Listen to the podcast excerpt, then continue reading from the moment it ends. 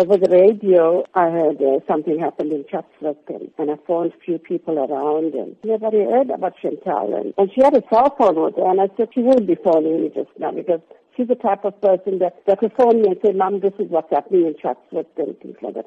And I never got a call. So I went off from work and uh, I didn't see Chantal anywhere. So I got to the place uh, to the club, uh, to the Throb, and, and when I got there, they said to me, if you didn't hear from your child, please go to the police station, and there's names of the kids there, and you can have a look. And I looked on the list, and Chantal's name was never to be found, and must have stayed in Nathan at RK Khan Hospital.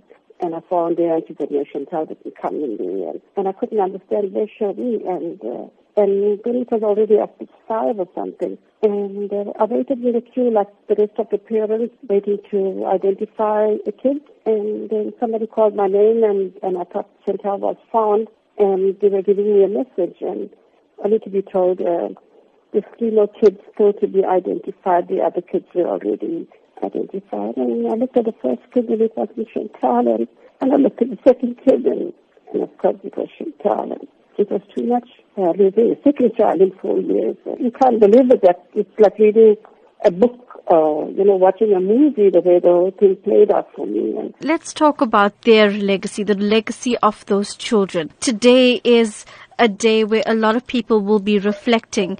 And what would you like to say, you know, specifically about their lives and even their memory today? You know, I think we all must learn from what happened.